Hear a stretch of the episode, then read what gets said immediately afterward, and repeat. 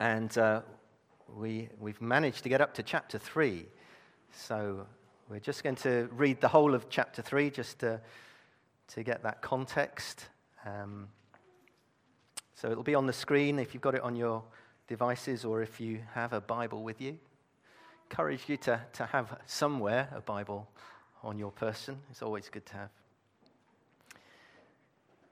Therefore, holy brothers and sisters who share in the heavenly calling, fix your thoughts on Jesus, whom we acknowledge as our apostle and high priest. He was faithful to the one who appointed him, just as Moses was faithful in all God's house. Jesus has been found worthy of greater honor than Moses, just as the builder of the house has greater honor than the house itself. For every house is built by someone, but God is the builder of everything. Moses was faithful as a servant in all God's house, bearing witness that to what would be spoken by God in the future. But Christ is faithful as the Son over God's house. And we are his house, if indeed we hold firmly to our confidence and the hope in which we glory.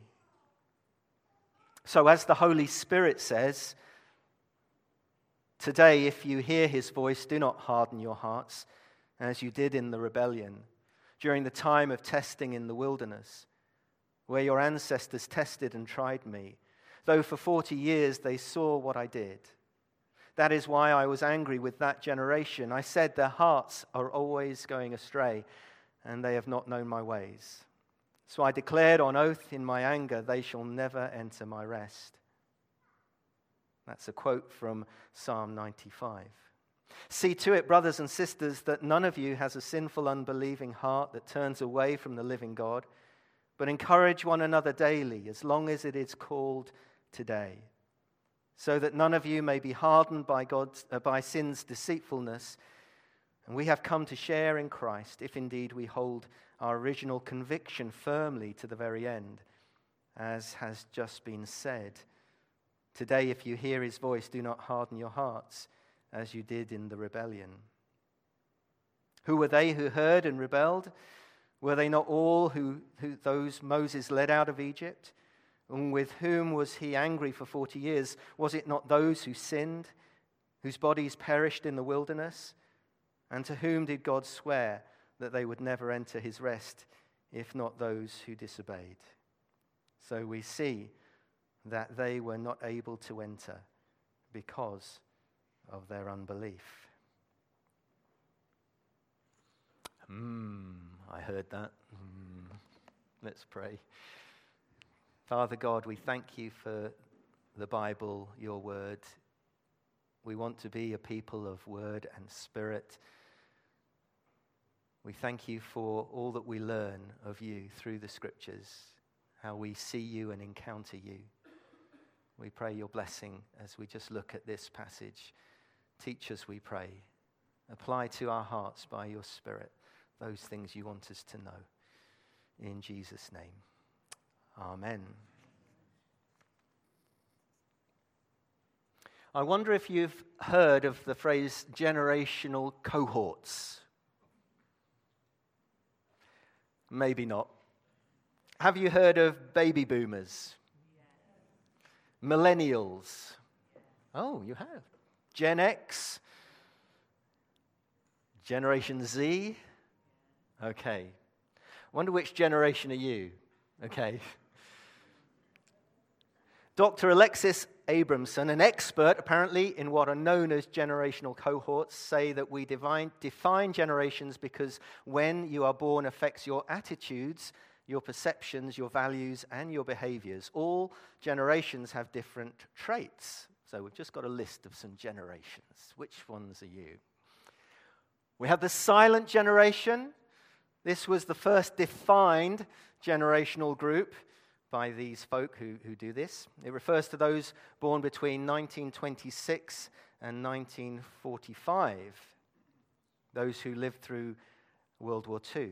And the name actually comes from an article in Time magazine from the 1950s that alludes to the fact that uh, the children of this generation were taught to be seen and not heard.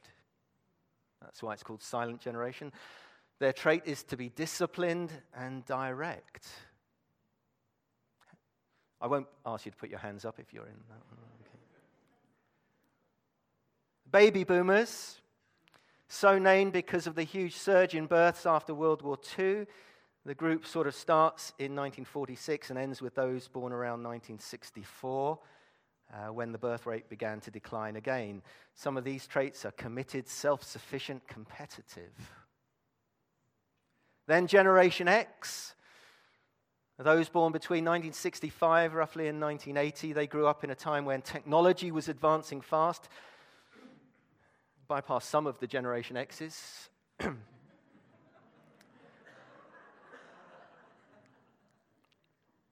this generation straddles both the digital and the non digital world. There you go. And understands the importance of both. They are resourceful and logical. And then there are millennials. And, and uh, the scholars are not entirely certain when this generation starts and ends uh, but approximately those born from 1980 to 1995, they are confident and curious. And then you have Generation Z or Generation Z, depends how you look at it, or sometimes called the iGen. Born between 1995 and 2000, we can safely say this group is young and has never known life without tech. That's why it's called the iGen sometimes. Ambitious, confident, and I like this digital natives. But Dr. Abramson says this it's important to note that while these separations can be useful and these traits can be useful, at the end of the day, we are all individuals. We do not have to fall into any stereotype.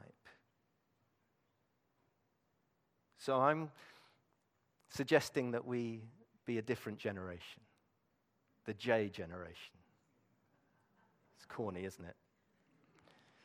Jesus' generation. That we can all be part of the Jesus generation. In fact, chapter 3 of Genesis uh, actually looks back to probably the original Gen X, the Exodus generation that came out of slavery in Egypt. And he contrasts Gen X to the Jesus generation. And whoever the author is, encourages us to be different from the generations that have gone before. Gen J is characterized by a love for Jesus with all our heart, soul, mind, and strength, but also a passion to share in Jesus and to share Jesus with others. So we're studying this letter to the Hebrews. We don't know the writer. We don't know uh, the address to where it's written, maybe for safety reasons, because persecution was increasing more and more. And in fact, the people who are being written to here are experiencing a kind of double persecution because there's double per- uh, persecution under the state of the Roman Empire, but there's also persecution coming from Jerusalem, the old wineskin. And under this persecution, some of the believers were tired, weary, disheartened. And maybe, and it comes through this message, that maybe some were asking the question is it worth it? Is it worth it following Jesus? Some may have been saying, like the original Gen X, the Exodus generation, Weren't we better off before? But the writer goes straight in. Yes, he's worth it because he talks about Jesus. Yes, he is worth it. Keep your eyes on Jesus. It's the recurring three theme throughout this message that sounds like a sermon rather than a written letter. He comes back to this again and again and again. It's clear that the author loves Jesus. Chapter 1 opened with one of the wonderful description of our glorious Lord Jesus, who is the Son, the heir, the Creator, the glorious Savior.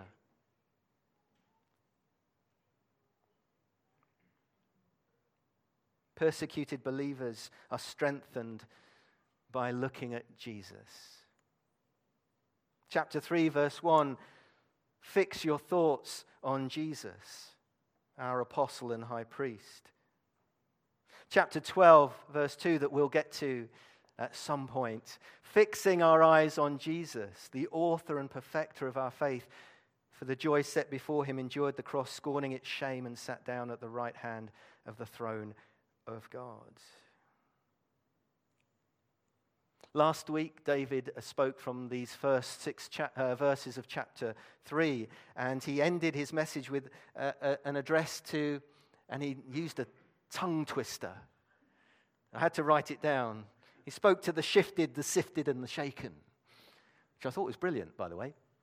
And if you've not heard that message, it's available on uh, SoundCloud. But he encouraged all those who were either shifted, sifted, and shaken that we are called by God and we have been set apart by God to be His holy people, brothers and sisters, called to be part of God's plans and purposes. And so were the people that the writer is addressing here in, in this uh, message to the Hebrews. They were shaken, they were being sifted and maybe they were even being shifted. The focus of chapter 1 was the supremacy of Jesus, the superiority of Christ, far above all things, far above angelic beings, including the bad ones, Satan and all his cohort. Jesus is far above them all. Chapter 2, though, focused on the humanity of Jesus, that Jesus was truly God, yet truly man that his suffering and his death, although a stumbling block to some and foolishness to others, was the means of our salvation. And then we come to chapter 3, and he contrasts Moses and Jesus, and then he gives this warning to be a different generation. First, the contrast between Moses and Jesus. Jesus is better than Moses. Moses was great. But Jesus is greater. Moses, if you remember, if you've read any of the stories in the Bible about Moses, how when he met with God, his face shone as he came down from a meeting with God. It shone with the glory of God. Jesus is the glory of God, the radiance of God's glory. The disciples saw Jesus transfigured. It was one of the most amazing things. Just a few of them on that mountaintop, and they saw Jesus in his glory. And who was there?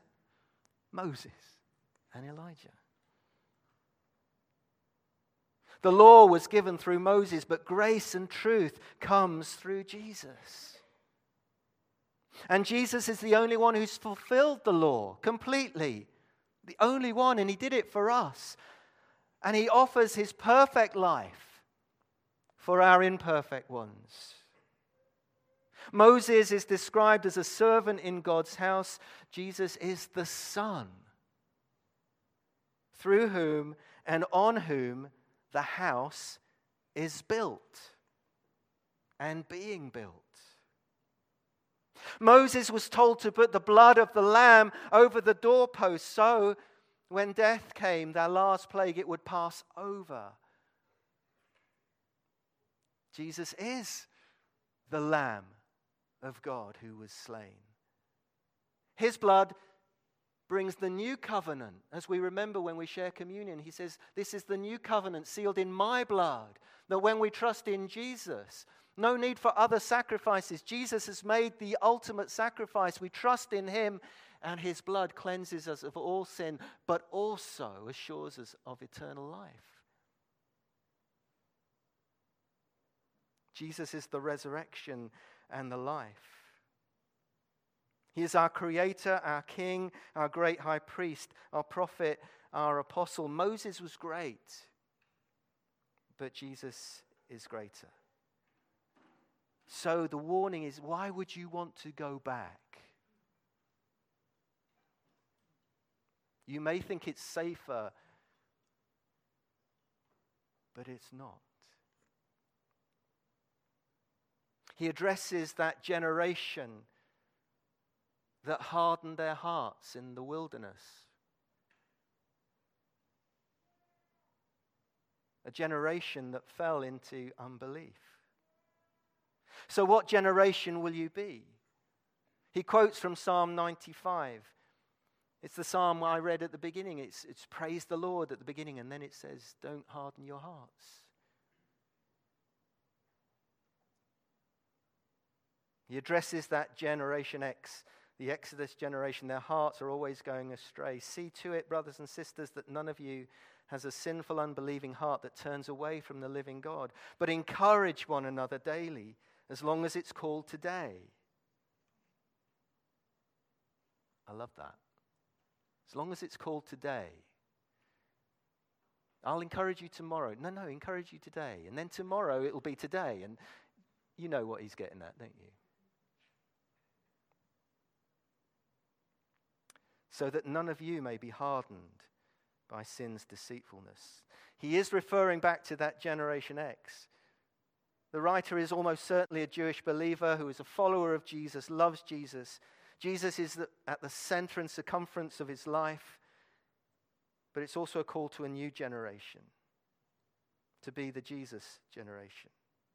Because he now looks back. He's part of a people that had a terrible track record in turning away, in giving in, in giving up. Even as just they'd come out of slavery in Egypt, there were those who were saying, We want to go back. It's too hard here. We had cucumbers and melons and whatever.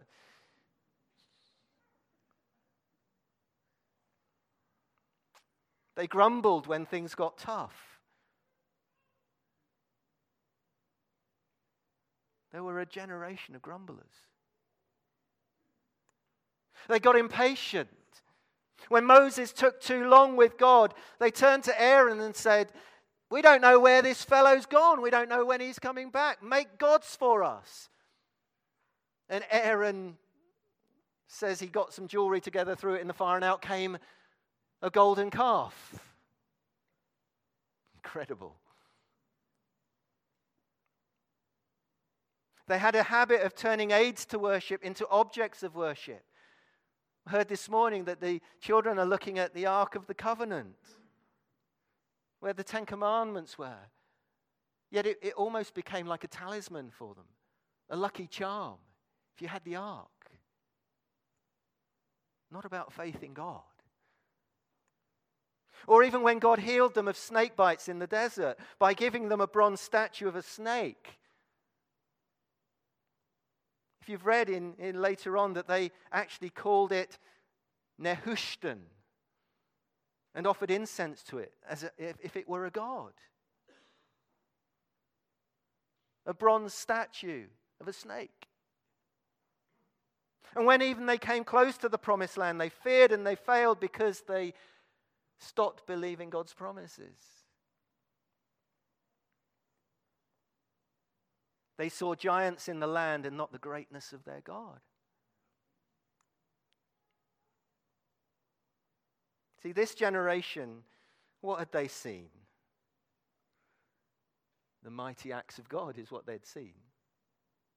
The one who delivered them out of slavery, the one who saved them by the blood of the Lamb at the Passover, the first Passover, the one who had parted the Red Sea, the one who fed and watered them miraculously in the wilderness. That's all they'd seen.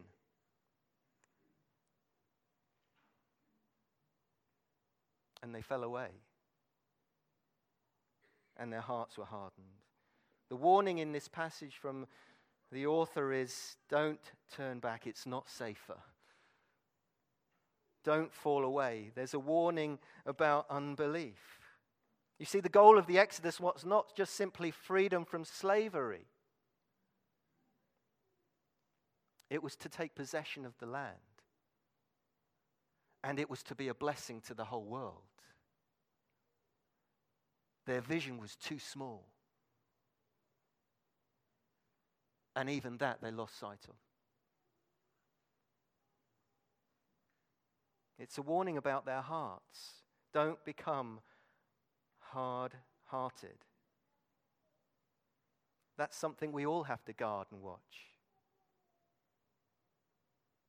This is not just other generations. Through the history of the church, the church has become hard hearted and lost its vision and lost its way and has to be called back again and again and again.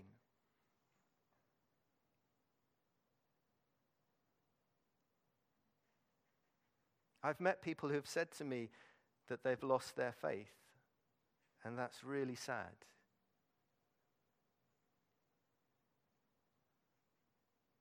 We'll hear a bit more about that when we get to chapter 6. But sometimes I ask, where did you lose it? What happened? What have you actually lost? Do you not believe in Jesus anymore? And they say, No, no, no. Still believe in Jesus. I say, You haven't lost your faith. And often when you go down into it, what they've lost is their first love for Jesus, which is a dangerous place to be. Do you read Revelation? Because when you lose your first love for Jesus, you lose so much more.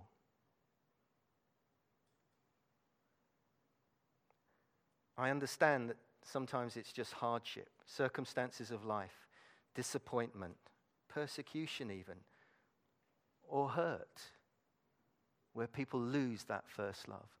Or maybe it's not losing love for Jesus, but it's lost love for the people of God, or lost love for the church of God. And I understand that too. Sometimes people get hurt by churches. And as a church leader, I apologize if you've ever been hurt by church. It should not be the case. But it had nothing to do with Jesus.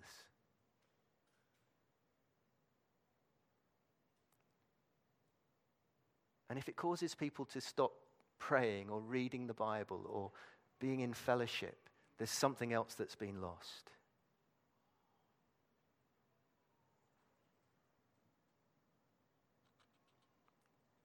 called to be a generation that loves Jesus with all our hearts, where we practice those spiritual disciplines that we know feed us and encourage us. Every Sunday morning, I hope that you're encouraged as you come and gather and you hear something from the Bible and you can pray and you can worship and you can look around and say to each other, Go for it. Encourage one another, cheer one another on in the Christian walk. That's what he says in verse 13 encourage one another daily, cheer each other on. So he's encouraging the believers to see the truth and reality of Jesus, keep that central, that focus, and prove that genuineness of faith in their refusal to look for anything else other than Jesus. Not always easy. This was a people that were under persecution. If I were to ask you a question that you couldn't answer, sorry, what would you do to escape persecution? We can't answer it. We, we haven't been there. You don't know. I don't know.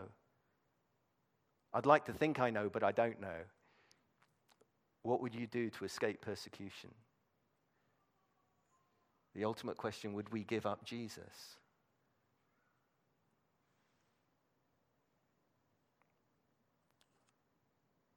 But we are still tempted to give up.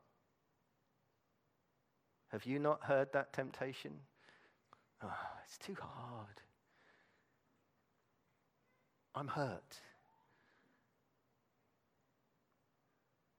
It's too much.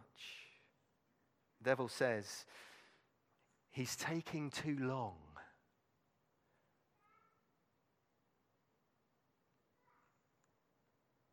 Where is your God?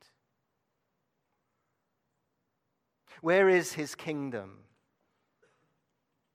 And we are surrounded by a great cloud of witnesses. We'll get to that later as well, that says, He is coming. And Jesus himself says, He is coming soon.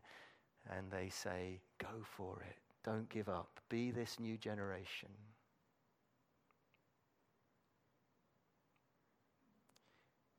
we want to pray for soft hearts.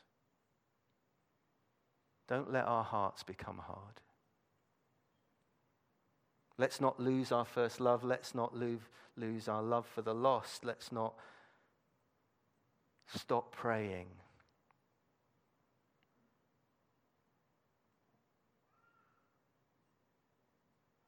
I know some of us are praying for loved ones who don't yet know Jesus. And it's hard. I know it's hard. Don't give up. Don't give up. Persevere in prayer. We're praying with you. Church is praying with you. And maybe you're not yet a believer and you're here this morning. You're on a journey.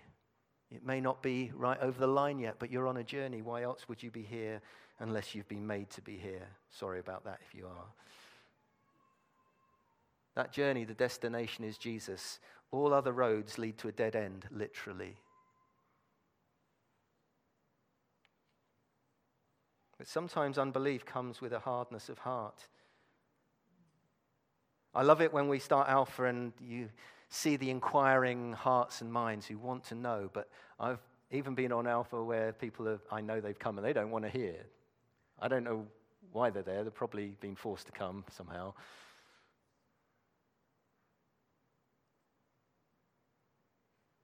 Sometimes unbelief needs a spiritual shift. I want to tell you a story. It may not be relevant, but I think I want to tell you it anyway. When Hermie and I and Karis first came to the church, we uh, encouraged us to have a weekend away as a church. I invited a couple of guest speakers who had been really influential in a, in a powerful move of the Holy Spirit uh, throughout London. And they came to speak. And on the first night, as we always do, we pray for our guest speakers. That's polite. So we, I, I prayed for them, husband and wife team. They both fell to the floor. One just started absolutely shaking on the floor like this, and the other one just started laughing out loud on the floor. And I was looking at them and looking at our wonderful family, and everyone was. And we closed the session, and Hermie and I went back to our room and we got on our knees, literally on our knees, and we prayed Lord, don't let anyone leave. Don't want let anyone leave because there was a feeling, you know, this was not going to go well.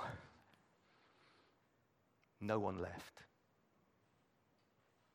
The next day, there was prayer offered in a side room. And the chap who'd come with his wife, he was not a believer. He came with his wife to the weekend. I knew him fairly well. And he came and sat in the prayer room but didn't offer for prayer. And the guest speaker went straight up to him and he said, Be gone, unbelief, in Jesus' name. And I went, No! Don't do that! Another night of prayer coming up. You know what? He crumbled on the spot in floods of tears and gave his life to the Lord Jesus Christ and has never looked back. Now, I don't recommend that you do this to, unless you're certain that God has spoken. But I think you can do it from a distance. We love people into the kingdom, we witness people into the kingdom, but sometimes we just need to shift a spiritual hardness. Wherever it's come from, be gone unbelief in the name of Jesus.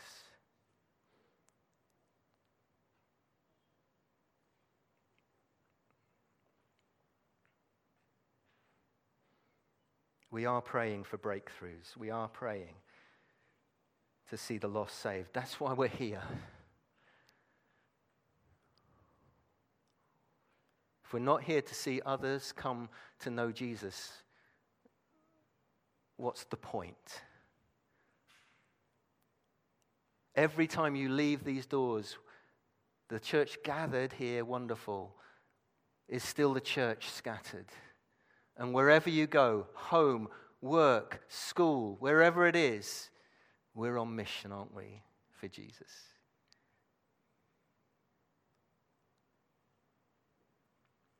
We want to be a different generation. Generation with soft hearts. We're praying for breakthrough. We don't want to become hard hearted. Even if you have a hint that your heart is getting hard, you must ask, Lord, soften it. And when things get tough, we cheer each other on. The goal of the gospel is not just forgiveness of sins, and that's amazing. Salvation is bigger than that. We are called to something bigger. We're part of a new creation. We're part of a new community of believers. We're going to see the kingdom of God come in all its fullness. Whether in my lifetime or, or Gen Z's lifetime or Let's not miss what it truly means to have faith in Jesus. It means choosing a different path, being a different generation, devoting ourselves to the Lord, being part of his plans and purposes. And even if it were to cost everything we had, it would be worth it. Because he is worth it. Call is to follow Jesus, that call that comes from heaven follow the King. Church, don't fall asleep. Wake up. That Exodus generation stopped trusting and they took their eyes off the Lord. They believed a lie instead of the truth. It's an ever present danger. The challenges we face in the 21st century are different, maybe, but some stay the same. There is a challenge to abandon the cross, abandon the truth, abandon the scriptures, abandon the Father's heart. All these things. Downgrade Jesus, and we say no. No. End with a story the tales of medieval battles, there was always a moment when the orderly ranks of archers and cavalry and all the rest were broken, and the fighting concentrates around the king. And that's where the final battle is decided. For us too, the battle today is about taking our place around the king. It's the person of Jesus Christ himself that is the point at issue. Theological battles of the 21st century are not those of the 11th, which divided Catholic and Orthodox, and they're not even the battles of the 16th century with the Reformation. The battle today is a battle about Jesus. Is Jesus who he says he is? Is he the Savior of the world? And we are a generation that says, yes, he is. And there is no other. The fighting is around the King. He is Lord. Let's be a different generation. Let's be that Jesus generation. Amen? Amen. Amen. We're going to worship again. The band are going to come.